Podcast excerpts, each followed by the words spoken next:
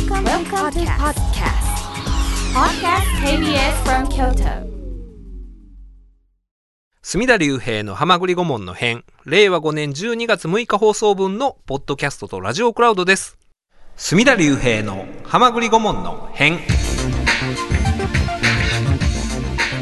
浜栗リスナーの皆さん、お元気ですか？私が弁護士で俳優で文豪の隅田隆平です。今夜の浜栗ボーイはこの方です。弁護士の長谷川純一です。ロイヤー淳。そしてもう一方。弁護士の大谷俊彦です。はい。カミソリ負け弁護士軍団の切り込まない隊長、ありがとうございます。今日日はちゃんと紹介していただいて、2週連続カミソリ負け弁護士軍団がはい大集合と、大集合。日本撮りはないですよはいね。日本撮りやないですか、今週改めてまた問い直してるわけですけれども、そうです、そうです。はいでも僕らやっぱりあれですな、うん。自堕落と言いますか。あのね、えいつもお月曜日に最近は収録してるんですが、ねはい。7時前後に、はい。19時前後にはい。集合したんですが、ええ。今時計の針は、えー8時半を過ぎておりはいまして、ちょうど回りましたね。はい。でかといって何か打ち合わせをね、うんうん。したわけでもなく、うん。はい。曲はなんとか決めましたよ。決めました。うん、日々の愚痴やったね。それも大事じゃないですか？うんうんなかなかね。はい。僕、ほんまそれを言いに来てるとこあり ますからね。あのね、収録前と後で愚痴を言いに。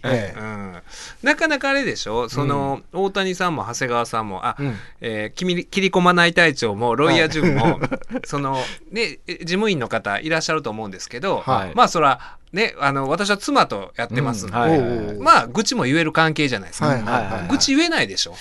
まあそんなにね、まあまあ、あの、うん言えるのは言えますけどね、多少は、はい、ちょっと、愚痴言う愚痴というか、やっぱり、ね、個々の事件についてこう、あ、言うもんですか、はいはい。僕は確かに、だから、ほとんど言わないですね。言わないでしょ、は それやったらやっぱりね、はい。いろいろねストレスもたまるかなとははい思うんで、というわけで 不毛ではないと思いましょう はいはい。でもそういうところが我々もうずいぶん前になりますけれども司法試験が長期化した原因のねはい。一端がそういうところにあるんでしょうあなそれは自覚してるね。ねはい。垣間見える。はいはい。こういう無駄を省く人生を歩んだ、ね歩んできた人が短期合格我々の同期でもね若い子いたじゃないですか、そうねだから短期合格者やったら午後7時ね、開始してるでしょうね、これね。開始してるし、ねはい何やってんすか？言われるし、そもそもその僕の誘い乗らないでしょうな。2週連続の呼び出しに。引っかからないでしょ、この罠に。週頭で。週頭で。はいそういうそうね。いや、週頭ほんまいろんな、うんこの週末にやったことがいろいろ電話かかってきて忙しいのよ。うんいや、でもね、週頭ってあんまり、その、エンジンがかからないっていうところないですか？かね。確かにうん特に。午前中ね。ごめんてかそそういうとこあかんねやろな。そういうとこや。だから、うん。うんそうそうそう我々ね、えー私が9回大谷さんが9回、はい。ね受験回数ですけれども、はい。長谷川さんが7回。7回。だいぶ優秀やね。長谷川君がまあ僕より僕らより2つ下やから、えっていうことですもんね、えうんうん。まあそういうことかな。この関係性がずっとねもう来年私なんか年男ですよ。48ですよ 同じような感じが続いてますわねこういう。ずーっと同じこと言うてますね。いやでも実際それはその僕ら司法修習ね司法試験受かった後、埼玉県和光のうん司法研修所の寮でねみんな一緒に共同生活してましたけれども、まずそのねそえ終わんの結構早かったじゃないですかその研修の授業が、ああ、はいはい。5時前ぐらいに終わってたでしょ5時ぐらいですかね。ねはい終わってたのに、はいその開門に行こうかと和光の駅前に開門行こうかいうのがもう7時ぐらいになってたんじゃないですかうだうだうだうだ 極端に言えばね。極端に言えば、ねうん。飯どうすんねん飯どうする、話ですよね。どこ行く？みたいな ことを言うて。出発が遅いと。出発が遅いしいつももう行く時に和光に向かってる時研修所から、はもう大抵の人がもう戻ってくる 僕らが靴箱でね履き替えてる時にもう戻ってきてたでしょ。いろんな用事を済まして、ご飯食べて、はいはい。買い物も済ませて、そうね。ね。あの、うん途中樹林公園っていうね、公園があ公園があって。ね。はい。であのなんか荷物をこうインド人みたいに頭に乗せてる人がいましたね。いいたかな。いましたいました。いたかなえーまあまあまあまあそうね、そうまあそういう思い出話はさておき、はいはい。最近の話しましょうか。はい。はい。はい、あの恒例の竜兵の私は忘れないという。どっかで、れやったっけ？どっかで聞いた。竜兵の私は忘れない、はいはい。ちょっとね先週の何があったかいう話を振り返っていきたいんですけれども、そんなコーナーが あります新しくできた。はい。はい。2023年ほう。はい。11月29日水曜日、ちょうどね先週この放送があったお日になるんですけれども。えー私の手元の手帳手帳もないんですよね。まあ手帳とかつけてます？その弁護士日誌みたいなのはもらうじゃないですか、はいでも最近あれ使ってないわ。確かに。弁護士会からもらうの、はいはい。普通に Google カレンダーとかでそうですね。管理してますけど。ネット上でやるようになって。僕はずっとまだこれですよ弁護士。手帳？この小定日誌やつあですね。使ってんねや、はいはいはい。使ってないな。普通に日記ってつけてます？はつけようと思って多分2年ぐらい止まってるから。じゃあ2年前はつけててんや？いや2年前の1日か2日ぐらいやってまた2年ぐらい飛ぶからであの僕今年、はい。マイブックっていうね新潮社が出してるあのー言ってたね。のね、はいあれ買ったけどほんまに今のところ、はい。今日この収録12月4日ですけど、うん12月4日現在、はい。1日もつけてない。1日もつけてない。普通1、2ページは書くんつけるやろやけどね。つけてない、はいはい。であのノートも僕解説したんですよ。ああ、あの、ネット上に。ネット上のね。はい。ノートも解説今年のとか1月ぐらいに解説したんじゃないかな、うんうん。まだ全く書いてないです 潔いですね。潔いでしょ。逆に。逆に。気持ちいいでしょ。そのくせに昨日で本屋さん近所のあのほほほ座あおはい。あの前ね山下さんっていう店主が出てくださってましたけど、行った時に10年手帳っていうの売ってたんですよ。あー。2024年から2034年までのあー。10年分のをかけるやつかける手帳が、で、同じ日付はこう、比較でできるみたいな感じ。そうやったかなでそうではなくて。もうずっと。まあとりあえずもう10年手帳って書いてました、はいでそれすごい心が動いて、はい で2024年4月からって書いてあったからあこのあと4ヶ月5ヶ月の間にちょっと準備を整えて、準備体操して。とか思ったけど、いや書かんやろうなと、ねまあでもねこの「はい竜兵の私は忘れない」はいはい。もともとは ABC ラジオのうん。はい「酸いも甘いの」はい。翔平さんの「翔平の私は忘れない」いうコーナーから。翔平さんのあの手帳すごいな。そうそう。うん。30年ぐらい前の何月何日って言ってね、システムブレーンの講演講演会でその代理店の名前まで言いますからね。そうそうそう。その仕事のせあれで行くから、山広に代わりに仕事を変わってもらったとかね、はいはい。梅順に代わってもらったみたいな。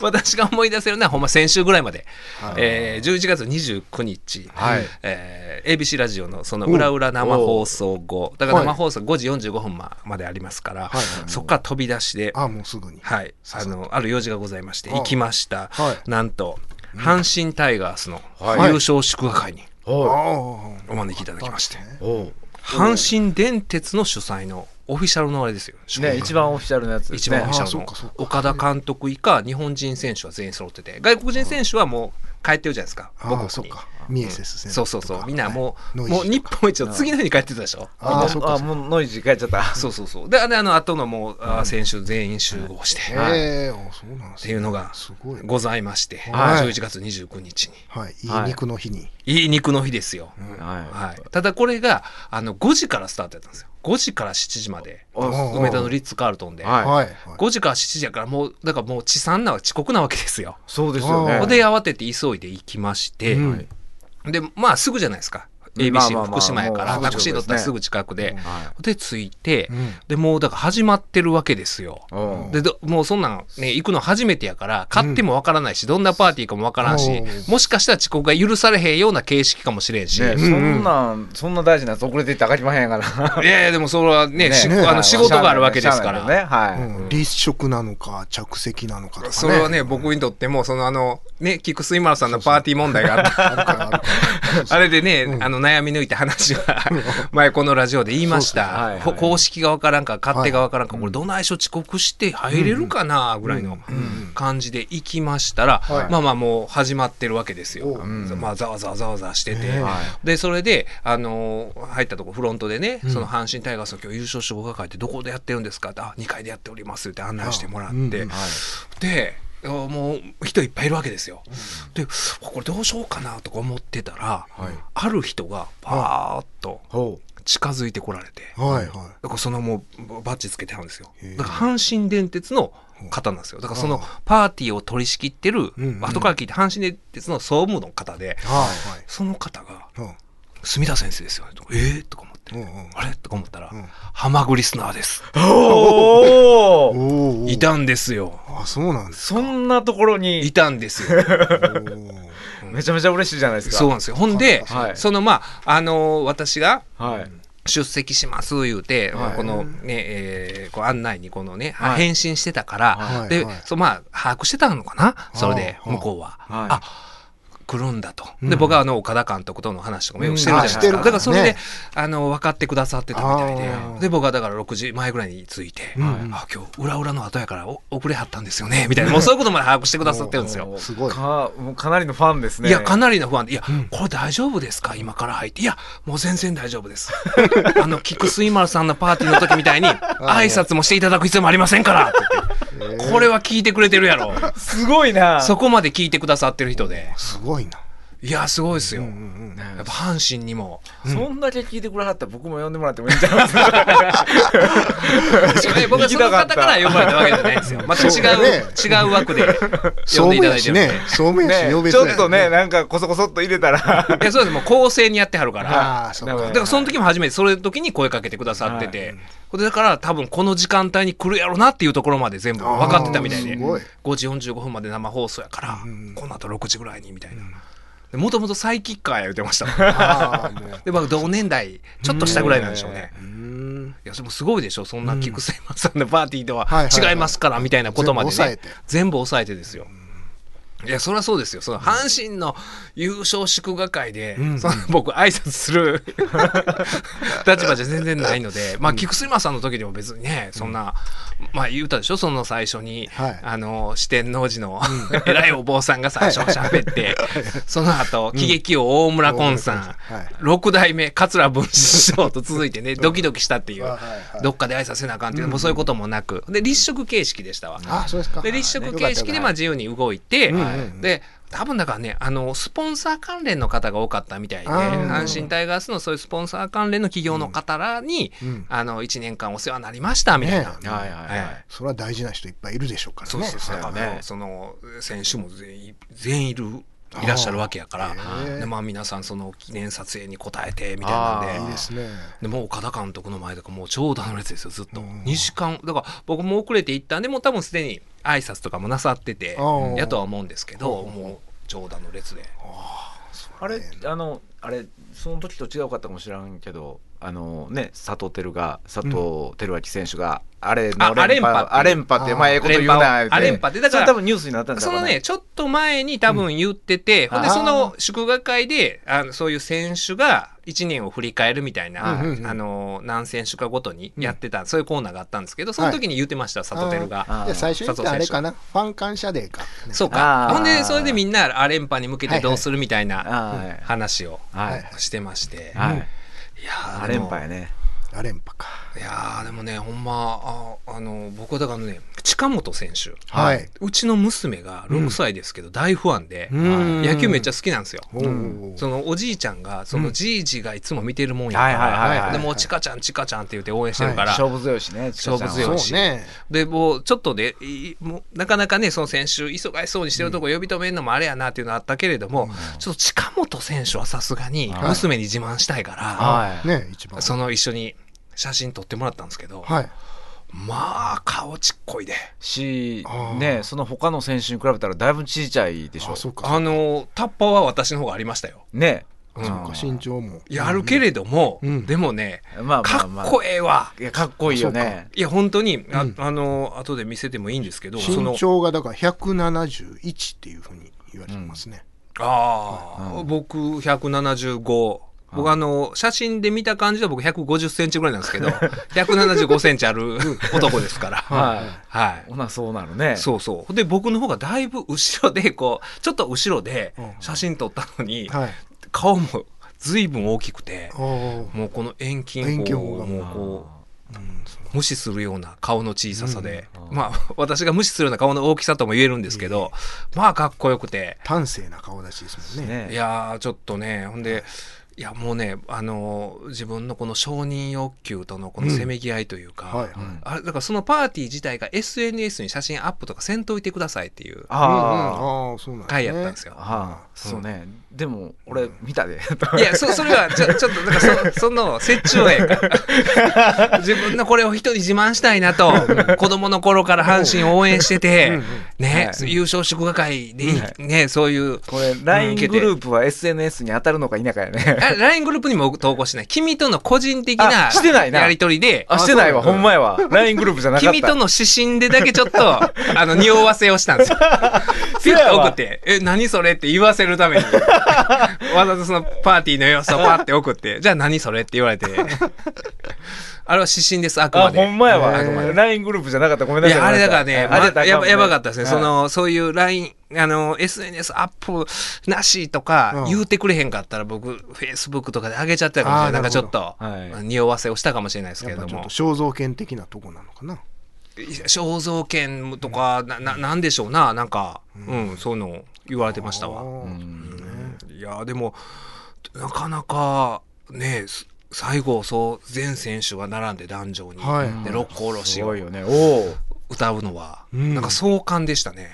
もう選手もみんな晴れ晴れとした顔して、そうだね。それはね。あの御堂筋パレードだとやっぱあれはすごかったもんね人がね。いやすごいでしょ、あいやでもほんまに、まあまああの選手全員やっぱ若いから、うん。あれまあばありますわな全然。めちゃめちゃ若いですからね、うん。タイガースは、でみんなね今なんか契約公開で年俸とか出てるけれどももともとが低いからねうん。そうやって。で優勝しあ優勝じゃない MVP だからあの村村上正正輝でしょ、がまあ素晴らしい成績ですけど新人王取って、うん。10勝6敗で防御率も1点台で、うん。とはいえ10勝じゃないですか。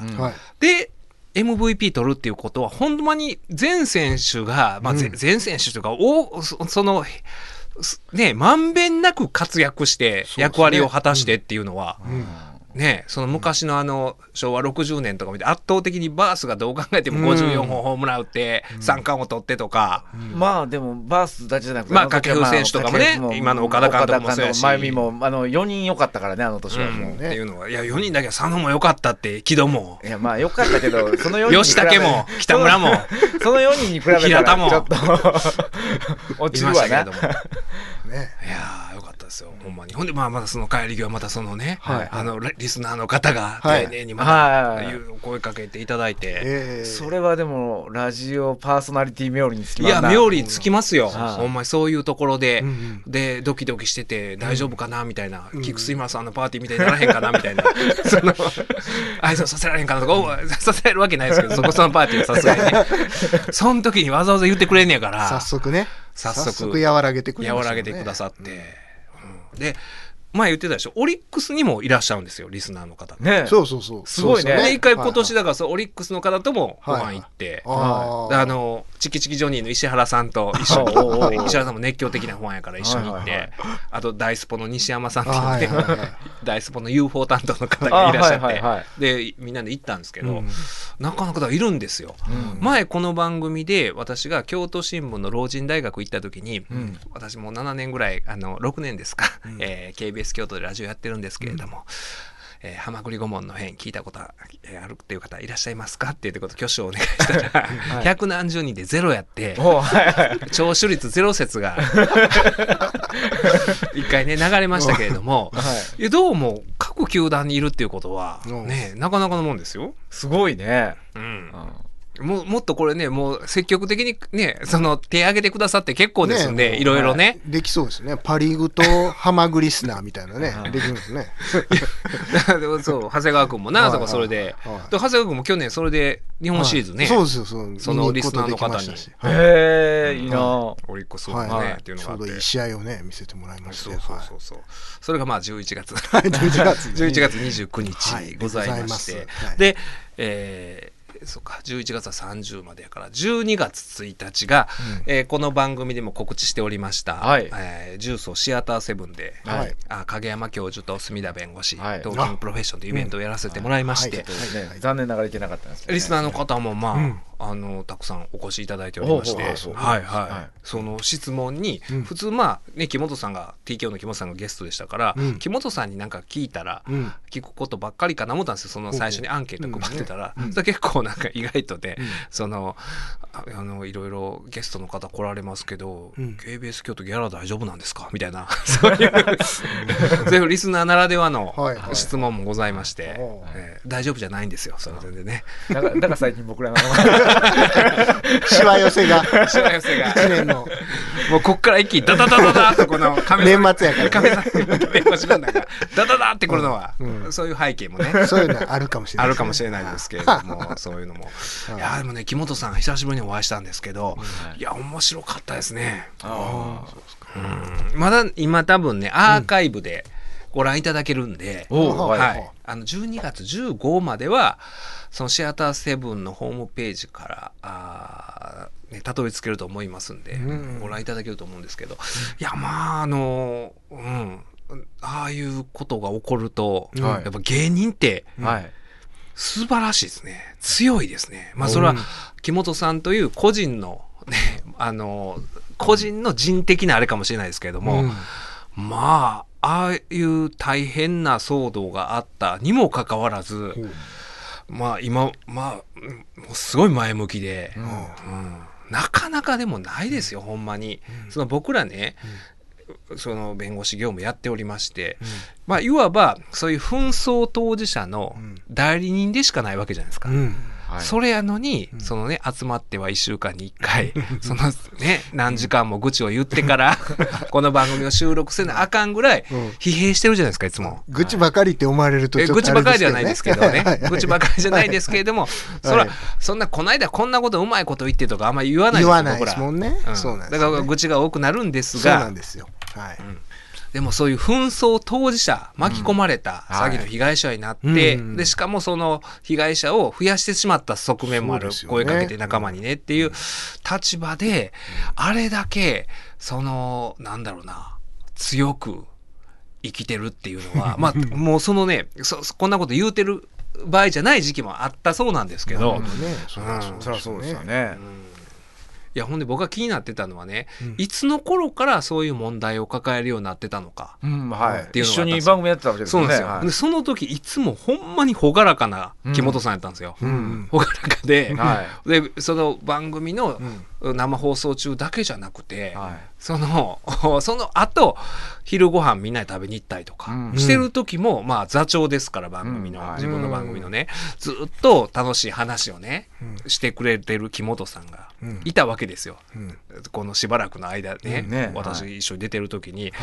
どの時点からやろうっていうのが僕ずっと疑問に思ってて、うん、だからそれもその,、ね、あのアーカイブご覧いただけたらはあうん。いわかります。わかります。なるほど。うん答えが。答えがわかるんですけど、はい。うん、いやでもやっぱりすすごい職業やな思いますよね。そういう立場でそれをまたその話を今しそういう話もしながら、ででもこれからまたねその原点に帰って今だからコントコントライブでこう全国を回ってるんですよ。お47都道府県でやってるんですよ。僕の知ってるやつかな。お前が木本で。ってやつ。あそれは違う。ショートコント、爆笑ブーイングでやってた。それもやってるかもしれない。ほんまに、あの、車で全国回ってとかっへて、ー。やっててとかっていう、なかなかなんないでしょ。う。ねえ。うん。いや、だから、ああ、あの、この人は強い人やなっていうか、うん逆境に、うん、強いっていうのが、やっぱり人間って一番大事なことやなとか思いましたね。ですね。その強さが逆境にどうやったら強くなるかっていう、うん。そのも考え方みたいなのが分かるイベントになってると思いますんで、はい、はい。こちらの方も。はい。はい。ままだ見れますもんね。アーカイブでご覧いただけたと思うんですけど、ではい。12月ちょっとまだ告知になって申し訳ないんですが、はい。えーまず12月17日。うん。日曜日日曜日。日曜日ですね、えーロフトプラスワンウエストで J さん隅田さんラジ男子ライブ。ね。2っていうのやりますんで、はい、はい。これ何時からやったかなあの、夜だと思いますよ。多分夜やと思います。ロフトプラスワンウエスト、添右衛門町です。大阪南の。はいはい。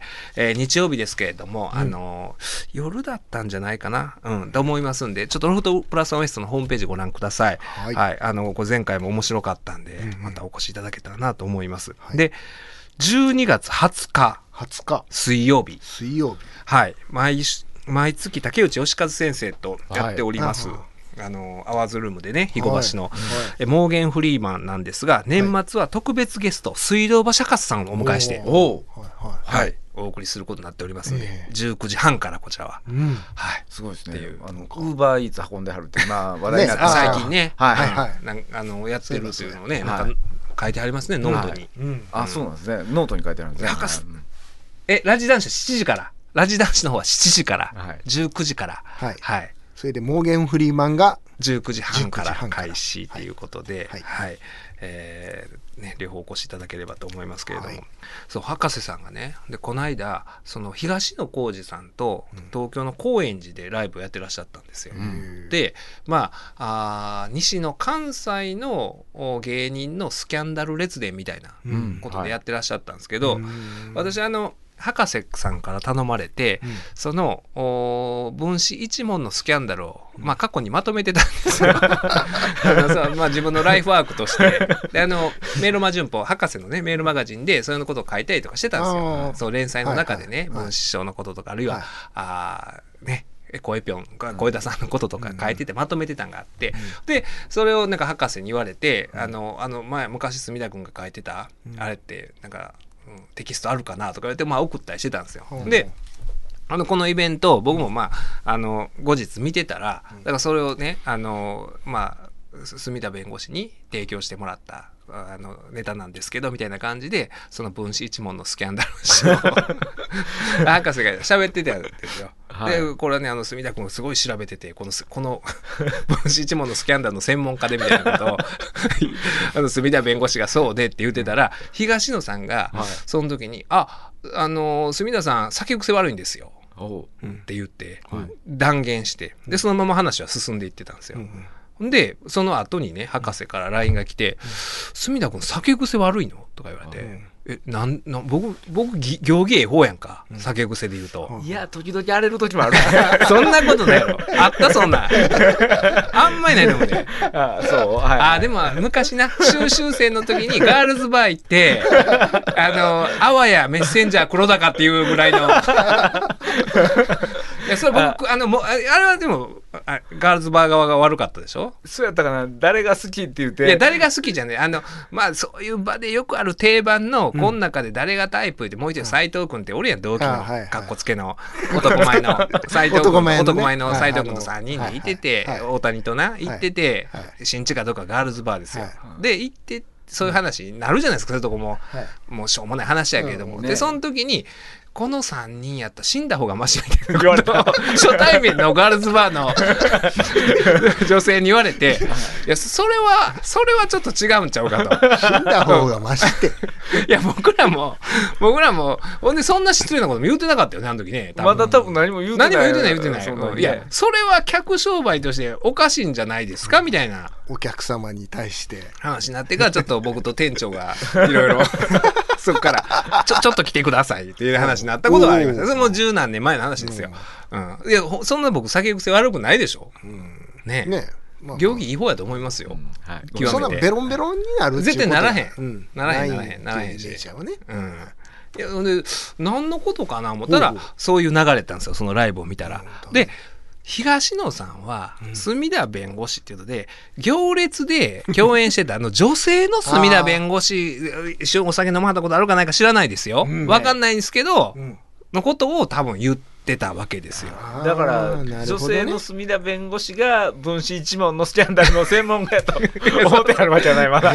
そうそう。だから、ね。あのおかしな話になってるわけですよ。あのね女性の墨田弁護士が、うん。その分子一門のスキャンダルを研究してるわけないじゃないですか。ねそれはねああの人はね元検察官そうそうそうのねはい隅田、隅田ですね。あっちは墨田、私は墨田墨田ひろこうん。はいじゃない、ひろここさんね。らしいひろこさん。。ですはい。はい。あの僕あれですよだからグッドワイフではい。ご一緒しました、一回だ住け。面接官。面接官1一ががこっち。1 1か3 が住田さん。です1か3が住田さん2が私。はいで、えー、1か1かもう1か3清原さん。っていうね清原弁護士ね。清原さん。ってはいい。うでがどっちかなんですよ。僕が2であることは間違いないんですけど。はい。そのうん。もしあれをご覧になられた方そういう勘違いをねされてたらちょっとだからあの女性の住田弁護士の、うん。に対する風評被害になりはなりますから、そねはいはい。それはね、そんな研究してるのは私だけですから、私にとっても風評被害なわけですよ。酒癖悪いみたいな。ねいやそこ悪くないの切り分けんとあかんわけですね。そこはちょっとセパレートして。情報をね。情報を切り分けていただけたらと、うん。はい。はい。であの東野さんもなんかツイッター上で「あ住田違いでした」と。勘違いして、これは私の間違いですみたいないツイートなさってたんで、はいはい。それちょっと気をつけて、うん。まだアーカイブ見れるのかな？わかんないですけどそっちの方のイベントは、はい、だから博士さんゲストでモーゲン・フリーマン、はいっていううは12月20日とはい。いうことになっておりますので、はい。はい、お二人はそういう告知何か？ないですね。もうカルタせえへんわ。カルタ。カルタ大反響でした。メールいっぱい来てましたよ。そうそう本当にありがとう。いや嘘です。嘘かい。嘘かいな。嘘かいな。嘘ですごめんなさい。はい。はい。じゃあ一曲いきましょうか。はい。えーもうね、そのさっき言ってた11月29日、私はもう忘れない。です。その時にもうね、その監督の前に岡田監督の前にちょうど列で生きてて、うん。わ、これ並ぶのもな、ほんで、ね、僕は、えその岡田会でうん。ご一緒させてもらってるんで、それでまたなんか迷惑かけてもね、その列を長くしてうん。よくないなとか思って、あ、やめとこうと思った時に、岡田さんとパッと目が合って、でおおってなって、もう最高の笑顔をしてくださって、い。やもう泣きそうになりましたよほんまに。というわけで、はい。はいこの曲ですね。はい「えー、サイジャロック」3つで500円。今日のトピック墨まで読ませてはいというわけで、はい。今日のトピック隅まで読ませて。ありがとうございます、はい。裏裏方式で読ませていただきまして。はい。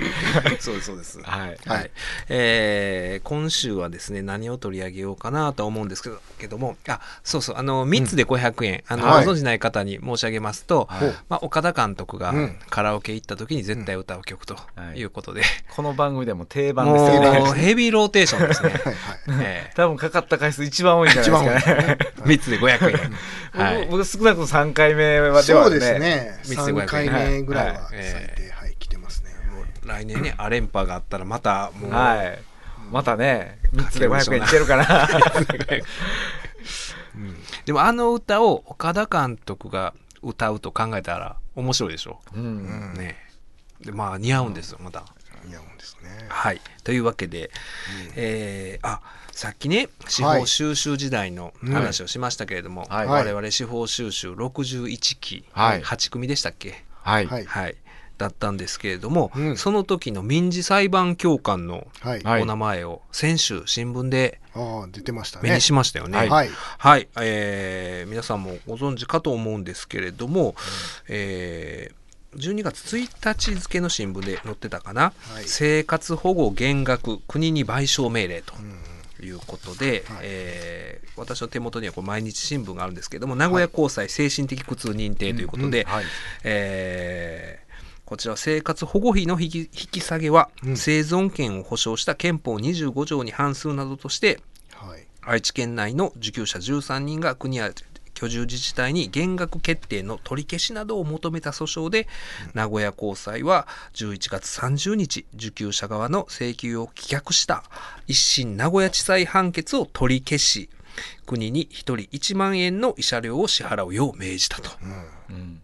いうことで、はい。でこれってあれなんですよね。そのこの減額決定を取り消すだけじゃなくて、はい。そういう決定に至る、ん。その厚生労働大臣のまあ行政行為といいますか、い。それ自体が違法だということで国家賠償法上違法やとうん。いう認定をしたと。はい。はい。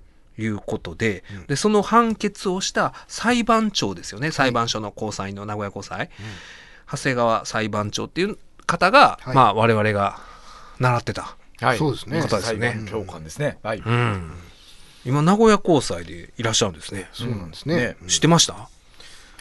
名古屋の方にいらっしゃるっていうのはなんか聞きましたよね。うん確か。はい。あ、知ってた？俺知らんかっていう、こうあ、今名古屋に犯人やって、この記事読んで。はいでもなんか、ね、あの、我々が習ってた時に、まあそういう司法の役割っていうのは、そういうね、あの、こう、多数決原理の中で溢れた少数者を、そのね、だから政治の世界では、すこう、救えなかった、救済できなかった、こぼれ落ちた少数者の人権を救済するのが司法の役割だとか、まあ、建前としてずっと習ってたわけじゃないですか。はい。それをちゃんとこういうふうにうん。貫徹されてるうん。判決文をそういうことを教えてくださったうん。教官だった長谷川さんが、はい。ね、判決を言い渡してるっていうのはちょっと感慨深いものがそうですね。ありますよね。うん。うん。でもこれってその2013年、えーから15 15年年。ですかね、その基準を、おあれですよね。引き下げたわけですよね。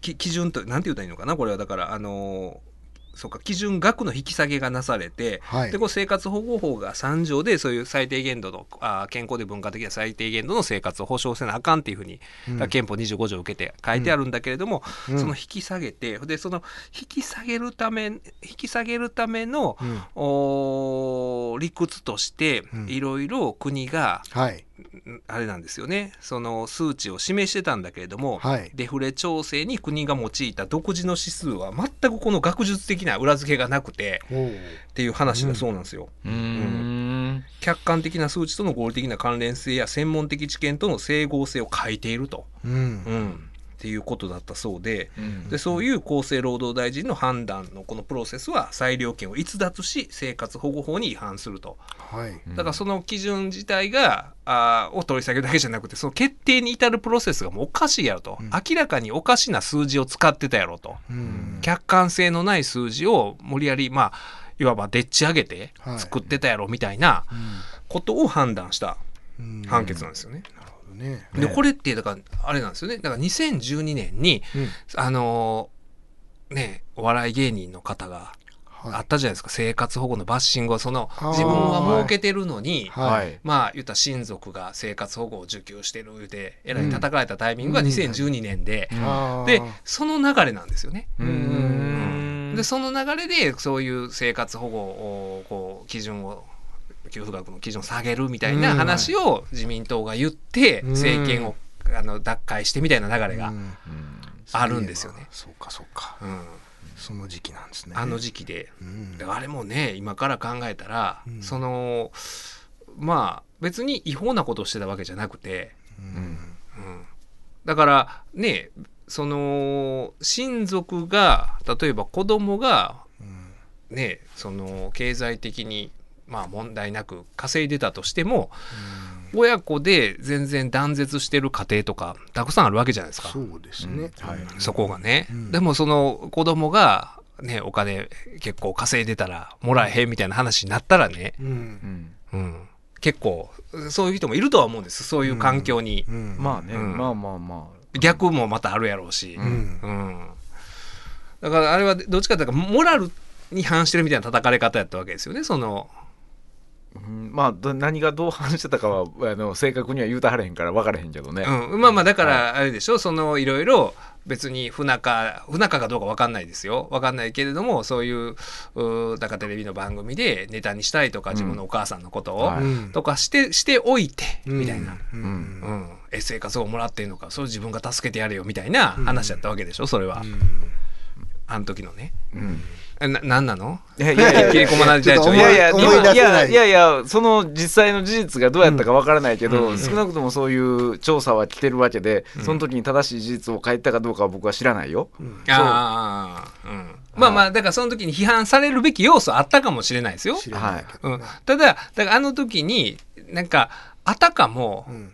ふ不正受給が、そのまあ不正受給も一定数ありますよ。でそういうのはちゃんとなくさなあかんのは当たり前だけれども、うん。ものすごい多いようなイメージをなんか世間に与えたようあなー毎回そういうのが報道されることによってでそういうこういう流れになってたんやとは思うんですけれども、うん。えー次のニュースいきましょうか。はい。はい。あのね懐かしい名前があったということですね。すよ。我々も頑張らなあかんないう話ですよ。そそうういうはい。ちゃんとね。うん。うん、習ったことを教えたことをちゃんと貫徹してる教官がいるならば、習ったことを貫徹すべきでしょ我々は、うんはい。はい。はい。大阪万博いろいろ言われてますけれども。ほう、ははいい。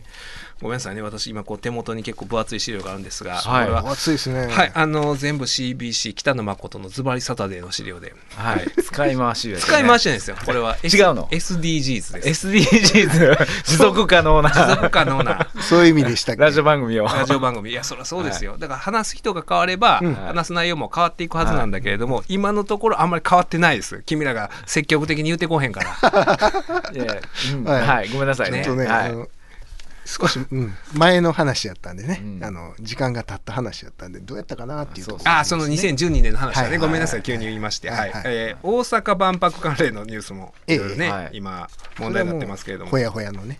ほやほやの。これどうなんですかこれ、間に合うんでしょうかっていうね。うん。いや間に合うんでしょうか。というのと高すぎやんけっていう話もね。ねちょっといやこれ間に合わないでしょ。間に合わないでしょ、うんと僕は思いますよ。頑張ったらいけんちゃうの？でだから頑張れようがないんじゃないの？今いろいろその建設費とか、い今すごいでしょほんまに、うん。そう僕らも仕事でなんかそういうのを調べなあかん時があって、えそんなかかんのみたいになってますよ今、建設建設費用とか、うん。まあでも我々の書面でもまあ間に合わんかなっていう時でも間に合わすわけですから間に合うんちゃう？間に合わんかなで。いやでもそういうその一人が頑張ってなんとかなるとか話じゃないわけで。そうか。これはね、そうかうん。うん。でももう500日を切ってあのだって。入場券も発売されてますよ。そうそうそうなんですよね。2025年の4月やで、うん。2025年の4月でもうすぐやで。もう2024年なんねんで。ななりますね、まあまだ1年ありますよ。1年でいや僕はもう多分ほんまになんかもう今ですらなんかプレイハブでやるんちゃうかみたいな言われてるでしょ。あいやほんまにフリマぐらいのちょっとね、うん。あのそういう雰囲気にしていくからですね、まあいやまあでも本気出したら1年やったら何でもできるよ。いやそれはそそんなならんと思うで。ざどうだ誰がどう本気出す まだ本気出してないだけやと思う。いやいやそそういう話じゃないと思うよこれは。あと会場への輸送とかも大い変ややだから大変やっていうことを今言うてんのがやばない？そんなん、うん。ほんまに、今言うことちゃうやろっていうもう最初から分かってることやんそんなん、うん。いやそもそもだから、はいはい。あのこれねあのあなた方も小さいお子さんいらっしゃいますけれども、はいはい。行くかいう話ですよ。僕は多分近いから行くよ。行ったらくけどそのだから見方が多分その1970年の子供たちの喜び方とはちゃうわけでしょ。あそうだね。そうね、うん、うん1970年の時はみんなほんまにあれはすごいね、うん、だってまあでも娯楽がなかった時代でしょあんまり1970年言うたら、まあうちらは経験してないし万博ですけどまあね、でみんもううん。むちゃむちゃ広い敷地でやってるね1970年の時のうん。あの万博は、でしょ、いほんでそれでかつその、ねまあその当時の子供やった人はもう何回も行ったっていう言いますよね。何十回行ったって言って、うんうんでそうそうそう。初めて見る外国人やったっていう。でその外国人にサインをもらうっていうのが流行ったとかやってたんでしょ知らない外国人、ね、各国のパビリオンでとか、ね。うんうん今絶対ないやんそんなんもう、まあね。うんインバウンドの外国人も。いっぱいいてはる京都なんて、うん。ね寺町河原町いたらいっぱいいるから、うん。もうそんな子供いないでしょ今外国人にサインもらうっていう、まあね。そうね。それはいないで娯楽がいろいろある中でう、んあね、改めてこの万博に行く、うん。うん。うん、その、ね。い います？それ、まあ、だからその僕はこういうラジオで話すために行く、うん。うん。うんそれは。でもそれは正直多分すごいいけずなあれで行く。秘訣ですね。いけずで。これあの京都の市役所の前でやってるフリマぐらいのあれやでとか下鴨神社のあの 古本市ぐらいの夏場にね夏場にやってる古本市とかでああこの秋にやってる千音寺のうん。千音寺の古本市ぐらいやったでみたいなことを言うために行くんじゃないかなっていう。なる。あラジオ祭りみたいな。うん。でほんまに ABC ラジオ祭りぐらいの規模でやるんぐらいがもう、うん、いやあ間に合わんと思うでーほんまに。あね。でもまあ住田さんは大体ちょっとその維新に対してちょっと最初から批判的な目で、いやそうですそうです。それは見見すぎよ。はい、それははい。あの、そういうふうにはい。してきてください。はい。それは、はい。うん。私はうん。もともと批判的ですからただだからそこがねだからそういうふうに、うん。あのそれはちあのいい指摘だと思います、うん。ほんまにね坊主憎けりゃみたいなのあるじゃないですか、うん。今朝まで憎いみたいな、うん。うん、だからその何事にもそういう目で見てるところはあるから、うんでもまあねなんかそういう維新が言っていたなんかそういう経費カットとかというのとはもう全く別の次元の話をしてるよね。うん、でまあその代わり、うん。そんなんでは測れへん経済的効果があるとか言うけれども、うん。うん。今のこの2023年に、果たしてそんなんがあるのかっていうね。しね、うん。その経済的経済効果の内訳はよくわからないし計算方法もよくわからないもんね、うん。さっきのねあの国の計算みたいなもんでどこの客観的根拠があるのかどうかようわからんようなまあだから悩みだね。2025年になったら分かるわけよ。うん。実際それがほんまにどんだけ来てるかとかも分かるし。そうね。うん。でそでその時に、うん。例えばほんまにうん。ね、あの下鴨神社の古本市ぐらいの規模やったとして それで在阪局とかがね夕方のニュースとかで芸人がリポーターとか言っててこれむずいで、そのどういうふうに盛り上げんのか盛り上がっておりますって言うてやってんのがさほんまにねフリマぐらいの規模やったりとか、そんなんやった時に、うんどない成長ねんっていう。こちらにはこんな本がとか。いやもう完全に古本屋ってるじゃあフリマなってるから。ほんまに。だからそういうのも結構大阪やったらまだ言いにくい気がするんですよね、あうん、京都はちょっと離れてるからこういうこと言えるからであのー何？未来の車空飛ぶ車、うん。とか言われてたらもうしあれ見た？なんか動画で。お、見てない見てないです、もうなんかなそれそれを車言うたらあかんでみたいな、あうん。これもうヘリコプターみたいやんみたいな。これは飛ぶやろみたいな感じなんですよ。全然、はうん、だからその昔はなななんやった？なんかの意思のためにみんなめちゃめちゃ並んだわけでしょ月の石月の石、ねううん。ん。い。とかね、人間洗濯機とかね、あ 言いますよね。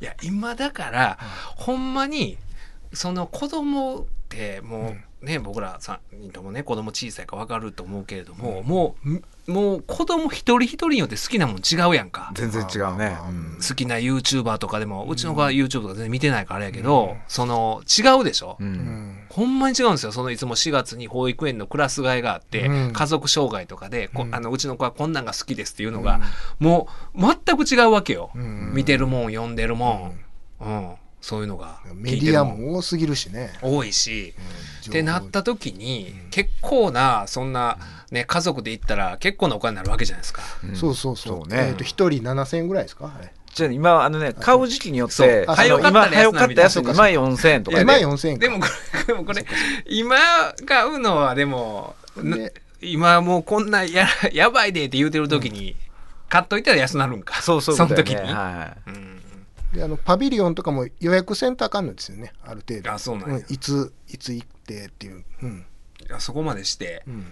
いやーでもなんか、まあ、いろんなやり方あるんでしょうけど基本予約しといた方が優先して入れるみたいいやあのこの KBS でいつもね、なんか祝日とかにやってるイベントぐらいの規模で、な、なんとかデーみたいなね。ハッピーデーとかね。サンクスデーサンクスなんとかデーぐらいの、な、はいうんはい、なんか記者会見中に万博キャラミャクミャク突然倒れるっていうニュースが。い縁起悪いな。あえそれ中入ってた人が倒れちゃったの？やなんかあのこうマスコットがこうねミャクミャク置いてあって、記者会見中に経団連会長がこう手で支えて起こしたみたいな。っていうニュースが。えああ、はい。ひ着ぐるみではないその脈あ違う違う々はあ人形ですね。ああ、そういうことね。であの正直脈々もうん。気色が悪いやんか、うん、まあそれはね当初からそういう言われ方でしたけどなんか見慣れてきたらやっぱりあんなん。なかなかないでってなるやな。あの見てると可愛らしいですよ。脈々、あ可愛げ出てくるほんま、それはあの先週喋ってた森喜朗が長谷博を可愛いって言う なかなか難しいよそれは。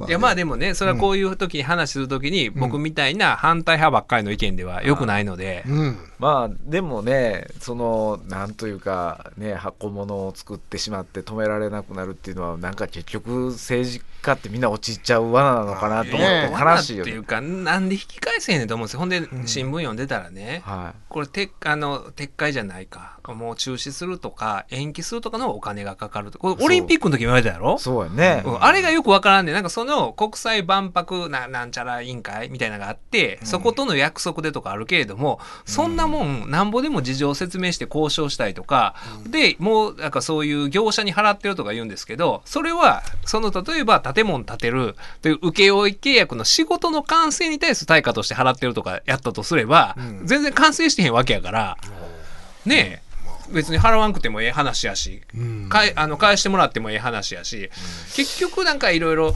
間に入ってる業者とかがもういっぱいあって、うん。もう引き返すわけにはいかへんとかいう話なんやろなと思うとね、まあね。まあでもちゃんとそこら辺は違約金条項とかついてて結局解除できなくしてんじゃない？でだからそそこの違約金条項とかもちゃんと交渉してそういう仮にそういうね契約になってたとしても交渉したらええやんか。今こういう事情で開催できんくなったっていうことやったらね、うん。うん。まあでも向こうは向こうでもうこんだけ人員確保しましたから、だから決めてたんですから、それは払ってもらうのは困りますやんって言いますやん。人員と予算を確保してますからね。人員と予算をいやだからそれ、ね。それが確保できてへんから工事進まへんのちゃうの逆に。実は。逆で。それはどっちが先かいう話だと思うんですけど僕は。まあどっちにしてももう無理なもんは無理なんちゃうかな。いやお前はフォローせえ言うてるやん。えいやいやいや。大阪府民として。戻れないっていういや戻れない。戻れないっていうのが、でも戻れないっていうのはすごい消極的理由で、ほんで、だからあのな70年の万博の時も最初は反対論者が多かったけれども、やってみたら大成功やったでしょとか言うでしょ。でも、今回はそれがなかなかイメージできへんし、さっき言ったみたいにその子供がね、殺到するようなことは、うん。まあそら、だって、ユニバーサル・スタジオ行った方がええやんか。楽しい。確実に、あの、もう、楽しみが、たもう、もう担保されてるわけやんか。価格帯としてはね結構似まあ高いけれども、似通ってますうん同じ高い、もうでも、ね、USJ も高いけれども、うんでも確実に楽しめるやんか。うんうんうんそこが。それと、そんな、うん、フリマでしょ。フリマちゃいますフリマフリマちゃいます古本市ぐらいのイメージ。もうだんだんそのぐらいにこう言うとかんと、ハードル下げとかんと、ほんまに。でもフリマやと言って思って行ったら面白いんちゃいます？ねうんでもフリマに何千円かけていくっていう話やんか。あんなリングはありまへんで。フリマに。あれねすごいですね。いやでもあの下鴨神社の古本市も僕いつも古,、僕古本市を愛してる高齢者の人が好きなんですよ、もう大事そうにこうめくってるでしょ古本を。でもあの人らもやっぱりその入場、入場料がね7000円とか6000円とかやったら来ないでそら。みんな古本市とか。古本市は古本市やからな。だって古本市やからな。万博ちゃうもん。万博ちゃうから。いやでもやってることがやることが何になるかっていう。結局。パビリオンね。中身が。ななかなかそこ見えてこないですね、でほんでそういうのね。オリンピックもまあみんな反対して、僕も反対やったし、はい。今も反対ですけど今でさえね 東京オリンピックも、うんででもやっぱオリンピックはうん。個々のスポーツ選手そしてスポーツのもう試合自体は、うんまあそれは素晴らしいもんになるじゃないですか。そうですね。ほんで何が見られるっていうのは分かってますからね、ある程度。うん、そうそうそう。ほんはい。で、ね、絶対その、確実に、そのスポーツ自体は見てたら感激するし、うん。っていうのが、これも内容がもう担保されてるわけですよ、ある程度。ねうんもう世界のトップクラスの人が来たら。違う人が来てるっていうことないですもんね言ったら ねいや、そうそうそうそう。その辺の普通のおっさんが来てるわけじゃないから、やっぱトップアスリートが来たら、それまでの、そのね、例えば会場の、競技場の建設が遅れたとしても、うん始まったら盛り上がんねん。うん。でも万博は始まってもどうなのっていう。うん。うん、いいや盛り上がるかもですよ。やだから僕はいつも言ってるのはそのもうほんまにあの何年か前のグルーポンのスカスカおせちみたいなね。ああいう、うん。あったね。おせちは思って楽しみにしてて送ってきたらスカスカやってネット上で話題になったじゃないですか、はいはいはい。ああいう感じの万博になるんちゃうかなっていう、パビリオンも本日お休みしていますみたいな。なんか、うん。うんスカスカおせち感が出る、あうんいやだからもうこの今のこのうんね、1年ちょっと前でもうすごいずんどこ感が出てるわけじゃないですか。うんまあね。うんこれどういう意味か分からんけどなんか他にも1000億円かかることが分かったとかで出てくるじゃないですか。いやこれ分かったってどういうことって思うじゃないですか。それまあはあかんよね。それは確かにね。いやこれはだからほんまにだからあの荒井中のあのあったじゃないですかカラオケボックス。ああ、そうやね。カラオケボックス作った後にうん。カラオケボックス入らへんかったっていう。カラオケ機械がね。機械が入らへんかったっていう。あだからそれに、だから、荒井中は、うん。荒井中の、うん。ね、あの、個人の判断でそういうミスをしましたけれども、ね。これを国家単位で荒井中みたいになってるのああは、なるほどねこれはまずいですよ。これはまずいよね、ん。本当にね、ん。青葉に1000億円かかることが分かったっていうのはね。もう新井中は責められてもねそんなね。いやだから個人の全責任は荒井中が。なんだバカ野郎 あうまいこと言ったところに隅田隆平の「はまぐり顧問の編」令和5年12月6日放送分のポッドキャストとラジオクラウドでした。